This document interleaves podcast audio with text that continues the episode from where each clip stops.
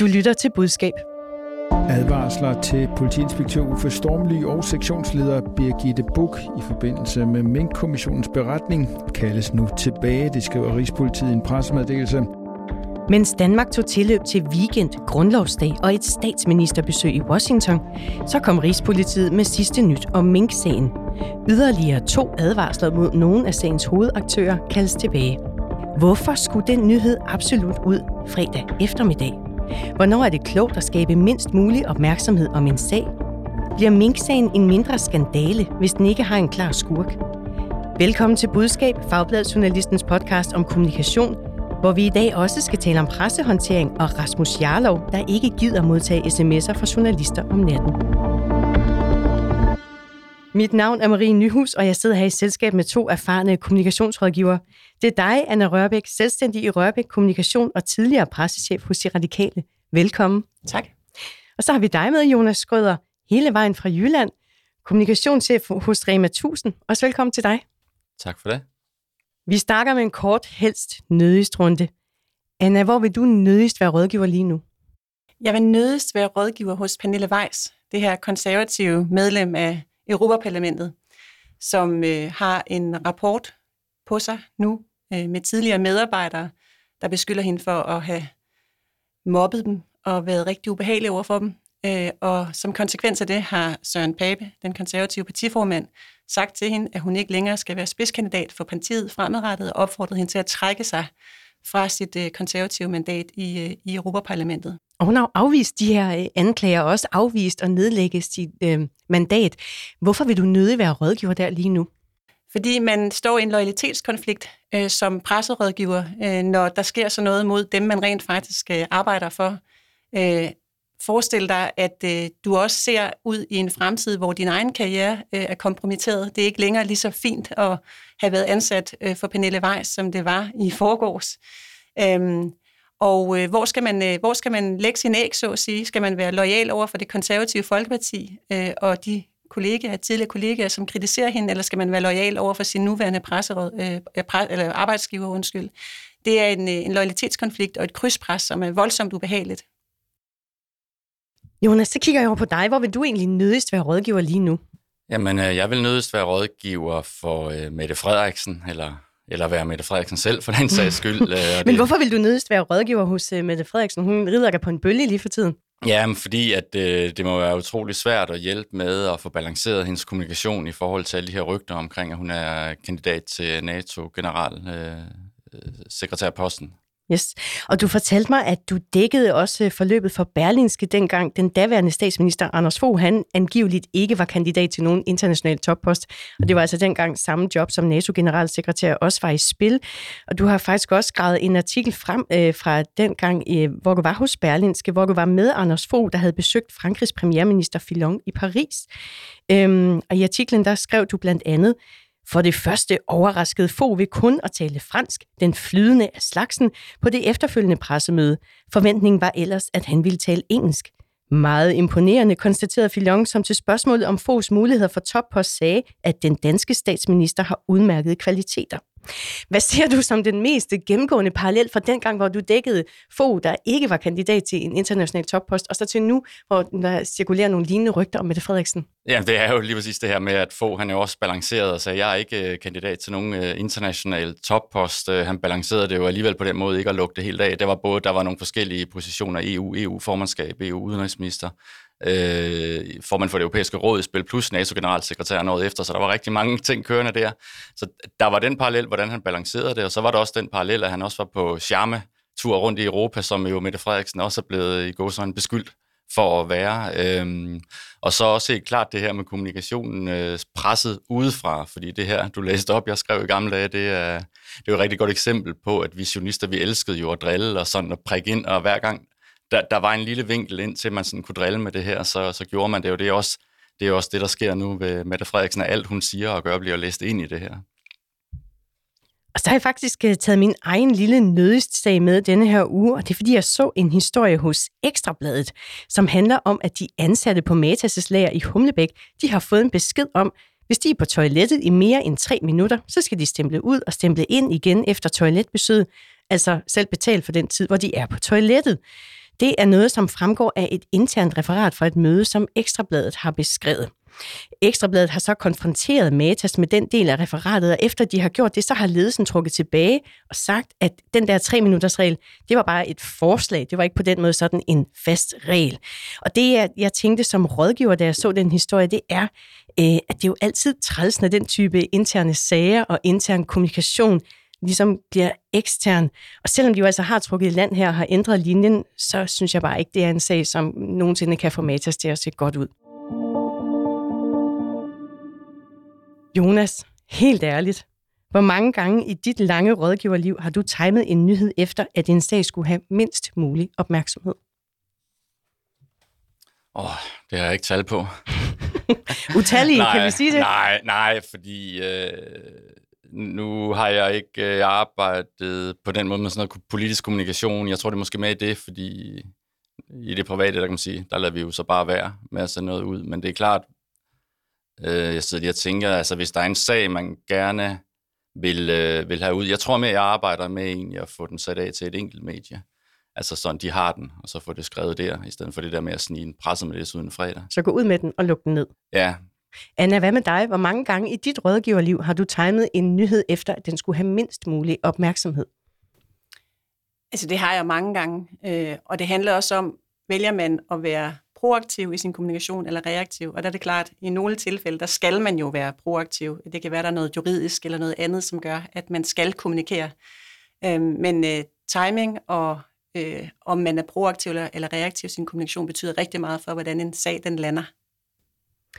Vi skal tale om fænomenet take out the trash, altså det her med at time en nyhed til at få så lidt omtale som muligt, og også om når der opstår en mistanke om take out the trash. Fredag eftermiddag så kom denne her nyhed. Advarsler til politiinspektør Uffe Stormly og sektionsleder Birgitte Buk i forbindelse med Mink-kommissionens beretning kaldes nu tilbage, det skriver Rigspolitiet i en pressemeddelelse.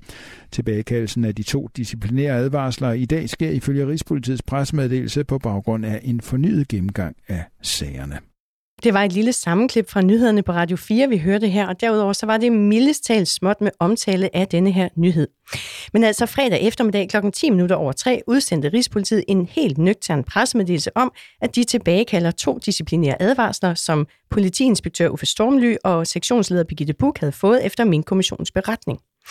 Godt en time før Rigspolitiet udsendte deres nyhed, der var der faldet dom over den såkaldte TikTok-mand, og hele fredagen igennem både om dagen og om aftenen, der var den store kriminyhed, at politiet vil forsøge at få rockergruppen Banditers opløst. Og så var der derudover øh, en masse foromtale af Mette Frederiksens besøg hos Joe Biden. Jonas, hvad tænker du om Rigspolitiets timing af nyheden? Jamen, jeg tænker, hvis man vil ud med en historie, øh, sådan offensivt og have rigtig meget omtale, så vil man ikke gøre det en fredag eftermiddag, øh, uafhængigt af, hvad der ellers var på dagsordenen der, fordi en fredag er jo sådan en dag, hvor traditionelt man er ved at pakke ned, og det er redaktionerne også, var det i hvert fald i gamle dage, det var sådan en meget gammeldags stil det her, dengang der kun var trygte printaviser, og hvor lørdagsavisen måske allerede var lukket kl. 15, og søndagsavisen også var halvt færdig.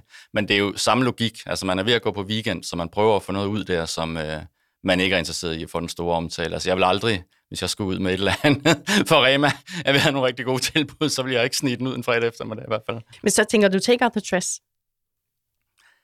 Øh, ja, ja, men det er jo bare så slidt et begreb, at jeg også tænker, hvorfor bliver man ved med at gøre det der, fordi det, det, det bliver jo også historien om historien, som vi også sidder her, så jeg synes egentlig, man kunne gøre det mere elegant. Øh, for eksempel, altså, som jeg også sagde før, prøve at få afsat den historie til et medie og få den fortalt. Jeg synes, det er sådan lidt, det er lidt for tydeligt, sådan helt ultrakort pressemeddelelse en fredag eftermiddag. Lidt for tydeligt, take out the dress. Ja, det, altså jeg ved godt, men, men så der tænker man meget på, hvor meget omtale får den, og den fik ikke så meget omtale, men det sætter jo også hver gang, man fra en myndighed, et ministerie, eller whatever, gør det der, så sætter man jo altså lige altså en ting hos øh, journalisterne, hos omverdenen om, at øh, det er sådan, vi kører det her, så man gør selv spillet mere hårdt, synes jeg. Anna, hvad tænker du om timingen? Jeg tænker, der kan ligge noget andet bag den timing. Øhm, når det er sagt, så er det jo ikke engang en pressemeddelelse. Det er bare sådan en note på en hjemmeside nærmest, som så også er blevet sendt ud til nogle medier formodentlig. Men altså, timingen er jo elendig, hvis man gerne vil have meget omtale. Men omvendt, så er jeg egentlig også, altså som borger, det er lige før jeg også er det glad for, at jeg ikke skal høre alt for meget mere om det. Så, øh, det, det, det her... kan vi lige vende tilbage til. Men jeg spurgte hos Rigspolitiet, hvorfor nyheden netop skulle ud fredag eftermiddag. Øh, kommunikationschef René Gyldensten, han svarer sådan her. Der er mange hensyn, der skal tages, når vi sender en nyhed ud øh, af den her karakter, og ikke mindst er det vigtigt, at vi netop får orienteret de implicerede parter om, øh, om offentliggørelsen. Og man kan sige, at i det her tilfælde, der lykkes det at få, få hvad hedder det, både orienteret og få en tilbagemelding fredag eftermiddag. Og så publicerede vi nyheden kort tid efter. Så Anna, han siger, at det var fredag eftermiddag, der var go til at sende nyheden ud. Altså, pakkerne skulle orienteres og nikke, og så kunne de gå ud med den. Hvad siger du til den begrundelse? Jamen, det er ikke, fordi jeg ikke tror på den. Øh, altså, der er jo mange konspirationsteorier om, hvordan sådan noget kan se ud, når man sidder udefra og kigger ind. Øh, jeg tror, at for dem, der er det noget af det, de skal have afviklet i løbet af en uge, og så flaskede det sig på den måde. Og hvorfor skulle de finde et bedre tidspunkt, hvor der kom mere opmærksomhed? Det har de ikke nogen interesse i. Så det lyder sådan set meget plausibelt. Du køber den. Men Jonas, du var jo inde på det her med, at i Rema 1000, der lancerer I aldrig et rigtig godt tilbud fredag eftermiddag. Så jeg spurgte også René Gyldensten i Rigspolitiet, om han ville være gået ud med nyheden fredag eftermiddag, hvis nu hans mål havde været at få så stor opmærksomhed som muligt om sagen. Nej, altså der, der, der vil jeg vente. Det, det vil jeg helt klart. Men det er også fordi, jeg gerne vil skelne mellem de to øh, sager. Altså den, der blev sendt ud i fredags, der mener jeg, at det er vigtigt, at den kommer ud så hurtigt som muligt. Det andet, det vil være øh, noget, hvor vi, hvor vi selvfølgelig har en interesse i, at det kommer ud på et tidspunkt, hvor det også bliver opdaget øh, af, af andre end, end, end dem, som jeg omtalte før, der, der, der, der enormt gerne vil have et svar på, hvornår vi har en afgørelse.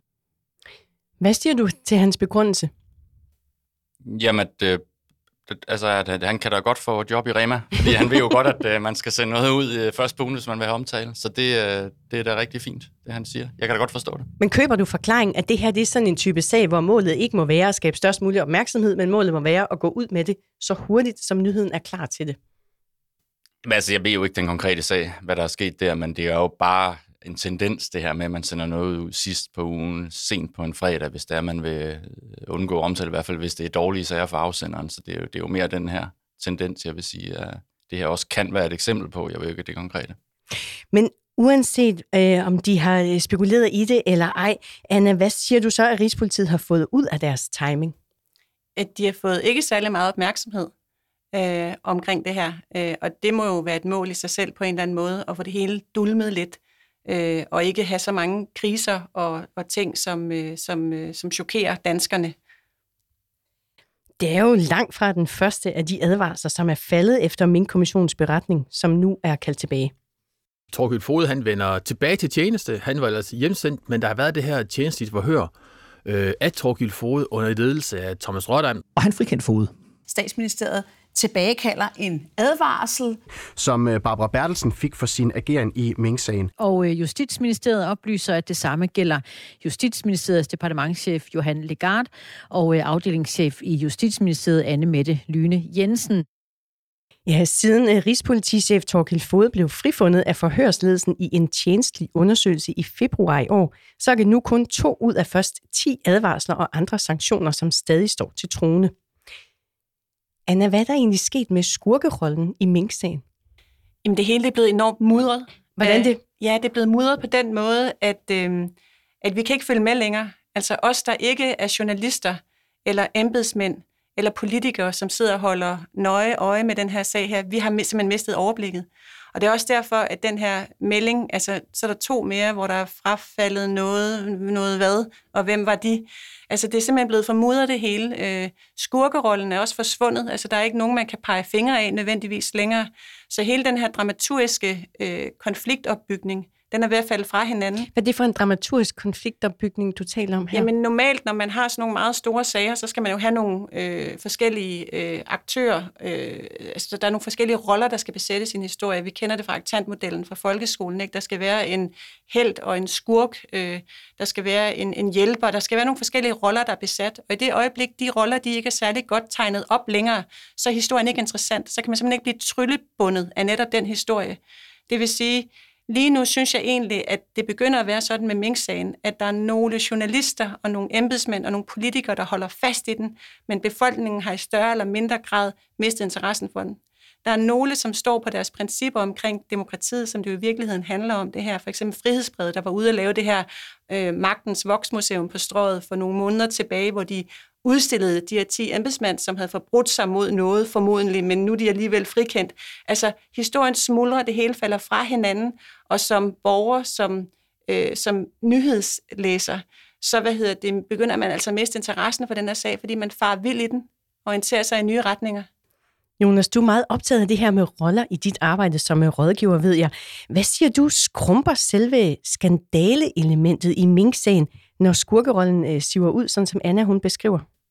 Ja, det gør den, fordi der er jo, der er jo ikke øh, nogen øh, eller noget at hænge det op på mere efterhånden. Øh, og derfor så bliver det meget øh, abstrakt øh, for os, der sidder herude og prøver at forstå det for, hvad der egentlig er sket, fordi man mangler det der symbol øh, på, at det gik helt galt. Øh, og det, øh, det, det, det er simpelthen et problem for, hvad skal man sige, fortællingen. Øh, men det er jo så godt for dem, der vil mudre det. Og det interessante er jo egentlig også, at der var jo en gang, hvor der var en fødeminister, der stoppede, hvor Mette, Jensen, ja. Mette Frederiksen fik en næse. Det gjorde han faktisk også, efter han stoppede. Og der blev faktisk også udskrevet valg på grund af det her, fordi radikale yes. ville have det. Øh, og det var jo egentlig meget konkret, men det var bare ikke nok, fordi at øh, det, det, det var så stor dengang en skandale alligevel, at over på den anden side af valget, der forventede man jo også, at der ville ske et eller andet, men det skete ikke. Og det skete jo ikke på grund af, at øh, vel Folketinget ikke ønskede det her retslige opgør med ministerne for eksempel. Så øh, derfor så er det så siddet ned til, til, øh, til nogle øh, ansatte i administrationen rundt omkring, som så igen en efter en falder fra, og derfor så bliver det hele så juderet, at øh, man ikke øh, forstår, hvad skete der egentlig her. Selvom det egentlig helt konkret handler om, at der blev taget en beslutning, måske på et øh, ugyldigt grundlag om at lukke et erhverv ned, som jo egentlig er meget konkret i sig selv. Så øh, det, som du fortæller først, blev præsenteret som en kæmpestor skandale, øh, der nu er eroderet, siger du. Øh, hvad betyder det for vores allesammens opfattelse af sagen, at den er eroderet? Jamen, det, det betyder, at det er sådan lidt, øh, hvad skal man sige, sand mellem fingrene. Det, det smuldrer lige så stille, og det er jo også det, Anna siger, at man opgiver at følge med. Altså nu er fortællingen lidt, nå, nu er der endnu nogen, der, blev, øh, der alligevel ikke blev øh, holdt op på det, fordi der blev frafaldet. Så det betyder jo simpelthen, at det smuldrer det her. Også rent perceptionsmæssigt. Øh, det, det bliver en, en altså historisk, den fælles historie, vi alle sammen bærer med os fremadrettet, den, der bliver den ikke så stærk. Det bliver ikke den nye Tamil-sag, det her for eksempel.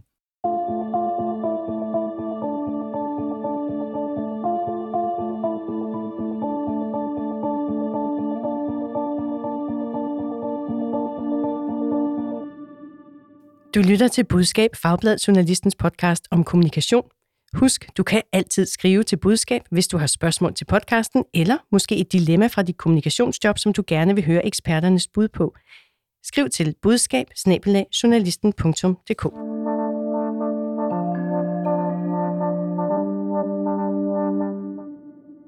Anna, ja eller nej? Skal en presserådgiver være parat til at stå til rådighed for pressen i døgndrift? Uha, det synes jeg faktisk er svært at svare ja eller nej på. Den bliver jeg simpelthen nødt til at nuancere. Ja, politikersvar. Ja. Hvad siger du? Øhm, jeg tror, jeg siger, at den skal vi lige tage en længere runde på. Så lad mig få dig på banen kort her, Jonas. Ja eller nej, skal en presserådgiver være parat til at stå til rådighed for pressen i døgndrift? Ja, det skal en presserådgiver være parat til.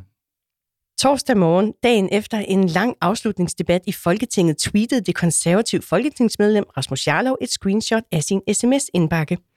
Her kunne man se, at journalister fra tre forskellige medier havde kontaktet ham henholdsvis klokken kvart over 4, 5.45 og 6.55 om natten og morgenen. I sit tweet skriver Jarlov, jeg ved ikke, hvad journalister tænker på, når de forsøger at kontakte os klokken kvart over fire om natten, og jeg vil ikke være en del af det. Stop det. Det er noget, han også er blevet spurgt til i blandt andet presselogen. Jeg synes, det er øh, stressende øh, at stå op til, øh, og at folk forsøger at få fat på en øh, hele døgnet, gør jo, at man allerede føler sig bagud fra, fra morgenstunden, og man vil jo gerne være et godt menneske og svare på folk, når de forsøger at få fat i en. Så, så jeg synes, det er en stressfaktor, og det betyder jo så også, at jeg netop er nødt til at have min telefon slukket om natten, så hvis der nu rent faktisk var noget vigtigt, så er der jo andre mennesker, der ikke kan få fat i mig. Så jeg synes, man skal lade folk sove om natten. Jonas, du er sådan en, der godt kan lide at ytre dig på Twitter. Hvad synes du egentlig om Jarlovs tweet?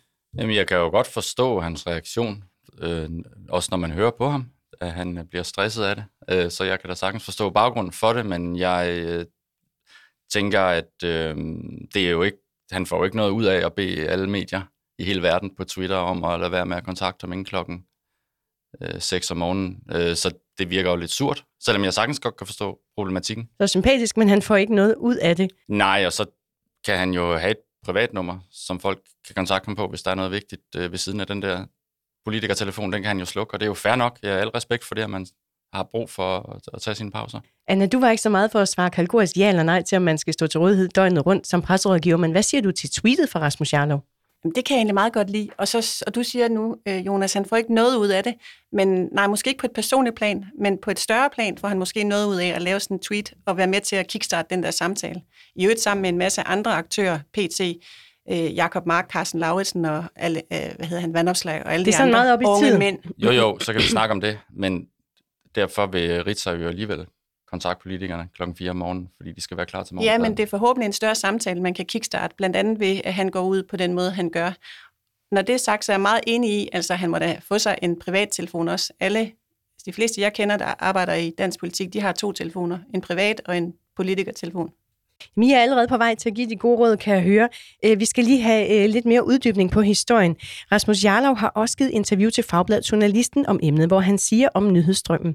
Der er bare en enormt hektisk kultur, hvor nyhederne helst skal på en time efter de er opstået. Det mener jeg er psykisk usundt, og jeg mener ikke, det gør noget godt for samfundet. Det ville være dejligt, hvis vi kunne skrue ned for tempoet. Der er mange presrådgiver, der oplever noget lige det, som Rasmus Jarlov beskriver, nemlig at de arbejder i en mediemølle, som i realiteten kører i døgndrift. For eksempel har Fagbladet Journalisten tidligere skrevet om en dårlig balance mellem arbejdsliv og privatliv for pressefolk i ministerierne, og hvordan lige præcis pressehenvendelser kan være med til at forlænge arbejdsdagene uforholdsmæssigt meget. Jonas, det her er jo også noget, du håndterer i dit arbejde som kommunikationschef i Rema 1000. Jeg ved, du ovenikøbet har fravalgt aktivt at have en pressechef. Øhm, så hvordan indrækker du dig øh, med det her forhold, at pressehenvendelser kan komme på stort set alle tider af døgnet, alle dage om året?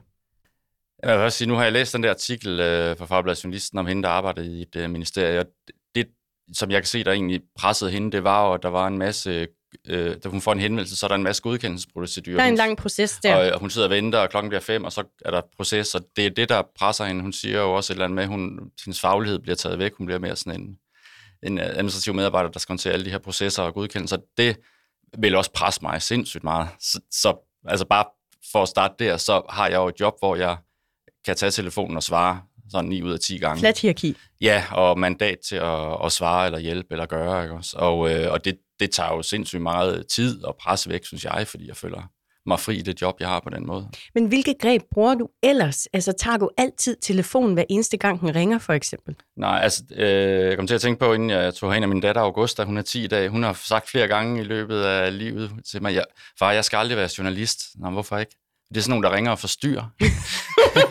så det er, jo, det er jo lidt det, så familien oplever det jo ikke også. Men øh, de greb, jeg bruger i dag, det er, det er faktisk meget tit, at jeg ikke tager den. Jeg tager den ikke, når jeg ikke øh, kan se, hvem der ringer. Hvad gør Øh, du så i stedet for? Jamen, så øh, skriver jeg, kan du, øh, hej, øh, jeg så godt, du ringede, kan du sende en sms? Det er også, fordi jeg sidder i møder og, og sådan nogle helt reelle ting, ikke også? Og så går jeg ikke ud af lokalet, så jeg ringer ud, fordi så tit folk lægger en besked, sender en sms, sender en mail.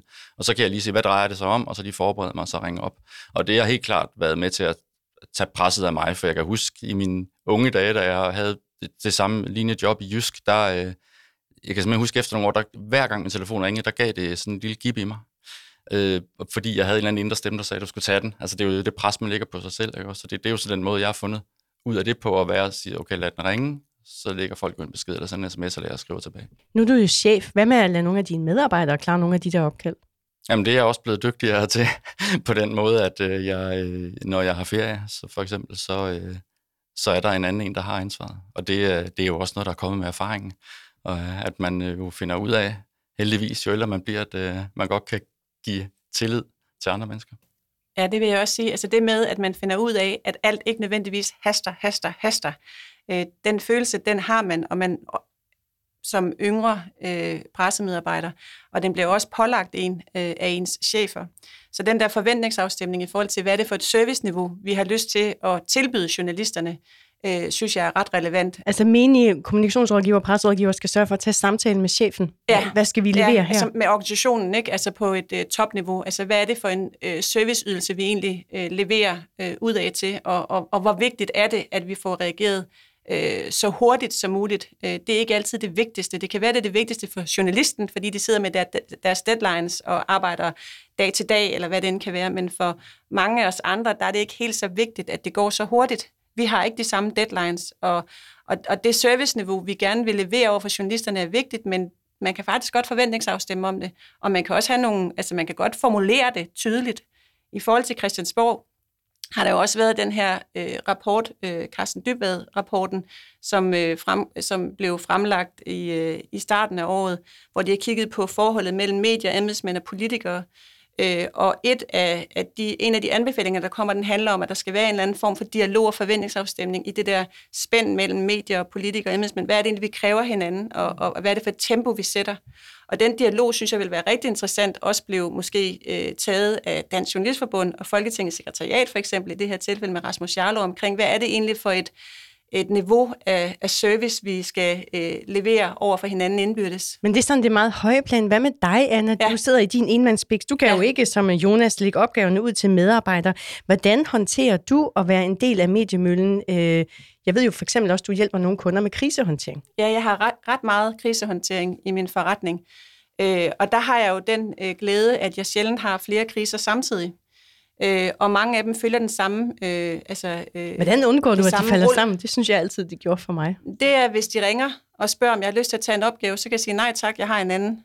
Altså det er simpelthen den frihed, der jo er ved at være selvstændig kommunikationsrådgiver, at man har mulighed for at sige nej tak til at tage opgaver. Desværre, hvis der er nogen, der kommer fra oven i ens organisation, og så siger, ved du hvad, den krise, den kan jeg først håndtere på mandag. Øh, så det er, den, det er den frihed og fleksibilitet, der ligger i at være selvstændig kommunikationsrådgiver. Øh, men, men altså, jeg vil sige, øh, det med, at man ved, hvordan en, øh, en krise den udvikler sig, øh, eller en sag, den udvikler sig, det hjælper rigtig meget. At man ved, at øh, okay, du skal have dannet dig et overblik, du skal finde ud af dit mandat, vi skal finde ud af, hvad der er op og ned, hvem skal vi have orienteret, hvad for nogle medier står der hvad på, Øh, vi skal huske at spise og sove og være gode ved hinanden. Altså, der er sådan en masse sådan grundtrin i en krisehåndtering, som gør, at det er, det er let at, at være i, fordi man ligesom kan gennemskue det, når man har prøvet tilpas mange kriser. Du har en rute. Jeg har en rute, jeg kan gå, som jeg kan fremlægge og få andre med på. Og så har jeg altså den, som sagt, altså, øh, altså at det bare simpelthen er, er rart for mig, at jeg ikke sidder i en organisation med mange kriser øh, og krydspres samtidig. Jonas, du talte før om, at du har opbygget erfaring, som har lært dig ikke altid at tage øh, telefonen med det samme. Øhm, men sådan har det jo ikke altid været, har du også fortalt mig. Hvornår er det vildeste tidspunkt, du i din tid som kommunikationsmand har besvaret et presseopkald? Ja, men det, er, det kan jeg meget tydeligt huske. Vi har lige holdt konfirmation derhjemme for Julius, min øh, søn, så han blev født, øh, han blev født den øh, 15. august 2009. Øh, og den 14. august, der skrev Ekstrabladet, øh, der startede din serie op omkring, øh, at Jysk, da jeg arbejdede Jysk, vi øh, havde alt for mange tilbud i forhold til markedsføringsreglerne. Det var sådan noget med falske tilbudspriser. Vi skal ja, ja. måske lige sige, at i 2009, der var du nærmest lige skiftet fra Berlinske ja. i København til Jysk i år. I, ja, ja, så der havde jeg jo stadigvæk den der deadline adrenalin øh, i blodet, og øh, der... Øh, vi var også på vej kontant med den der sag der. Øh, Men hvad skete der så 15. august? Ja, der blev Julius født, øh, og øh, inde på fødestuen, og jeg lyver ikke, og det er jo helt vanvittigt at sige i dag, øh, men lige efter han kom ud og, øh, og lå i armene hos min kone, der ringer øh, telefonen, jeg kunne se, det var Heino fra Ekstrabladet, jeg vidste, det var den sag, og der tog jeg den øh, og håndterede den sag. Og det er jo, fod, det, er jo det på, glade på vanvid. Ja, inde i rummet der. Det er jo det glade vanvid. Øh, og øh, det siger jo noget om, hvor uerfaren jeg egentlig var øh, fordi det handlede ikke om, der var ikke et pres fra min chef i Jysk om, at jeg skulle gøre det overhovedet. Det var mit eget indre øh, øh, pres på mig selv, man skulle sige, for at levere, ikke også? Så det er også sjovt, vi nu snakkede vi to om det lige igennem i går, og det kom helt op i mig igen. Jeg kunne egentlig mærke i den periode, egentlig, hvor stresset jeg egentlig var og presset, selvom altså indeni, jeg får få følelsen igen, hvor i, i dag i mit arbejdsliv, det er en helt anden ro, jeg går på arbejde med, så det, for mig må jeg nok sige, det handler jo da bare noget om erfaring. Men du siger, at det var helt vanvittigt, at du tog presstelefonen på det tidspunkt. Hvad ville Jonas Skrøder i dag have gjort i den situation? Jamen, han ville ikke øh, have telefonen med ind øh, på stuen, og han ville øh, have om morgenen, når vi kørte øh, afsted på sygehuset, så ville han da selvfølgelig have, have spurgt øh, sin gode Mette eller Nikolaj fra sin afdeling, om de ikke lige kunne tage den bare lige i dag. og jeg vil bare sige, at den historie, du fortæller der, Jonas, den har jeg hørt mange forskellige steder i mange versioner. Altså ikke din personlige historie, men tilsvarende historie. Så det er ikke Jonas, der har været noget galt med som ung pressemedarbejder. Det er simpelthen et eller andet underligt forventningspres, som man også har indad til som ung øh, pressemedarbejder, og som man ikke får talt og forventningsafstemt øh, nok ud af til. Jeg tror, at verden er ved at ændre sig, men øh, det er godt, at vi skal hjælpe den lidt på vej, og det synes jeg faktisk, at øh, det er med til at skubbe til. Anna Rørbæk og Jonas Grøder, tak for at være med i budskab i dag. Du lyttede til Budskab, Fagbladet Journalistens podcast om kommunikation. Udsendelsen i dag er tilrettelagt i samarbejde mellem Sandra Korsgaard og jeg. Mit navn er Marie Nyhus, og jeg er redaktør og vært på Budskab. Rakkerpak Productions står for lyd og teknik. Du hørte et klip fra Radio 4, P1, Altingets podcast, DK Pol og TV2 News. Husk, at du altid kan skrive til os, hvis du har input eller idéer. Skriv til budskab Hvis du kan lide at lytte til budskab, så giv os meget gerne en anbefaling. Tak fordi du lyttede med.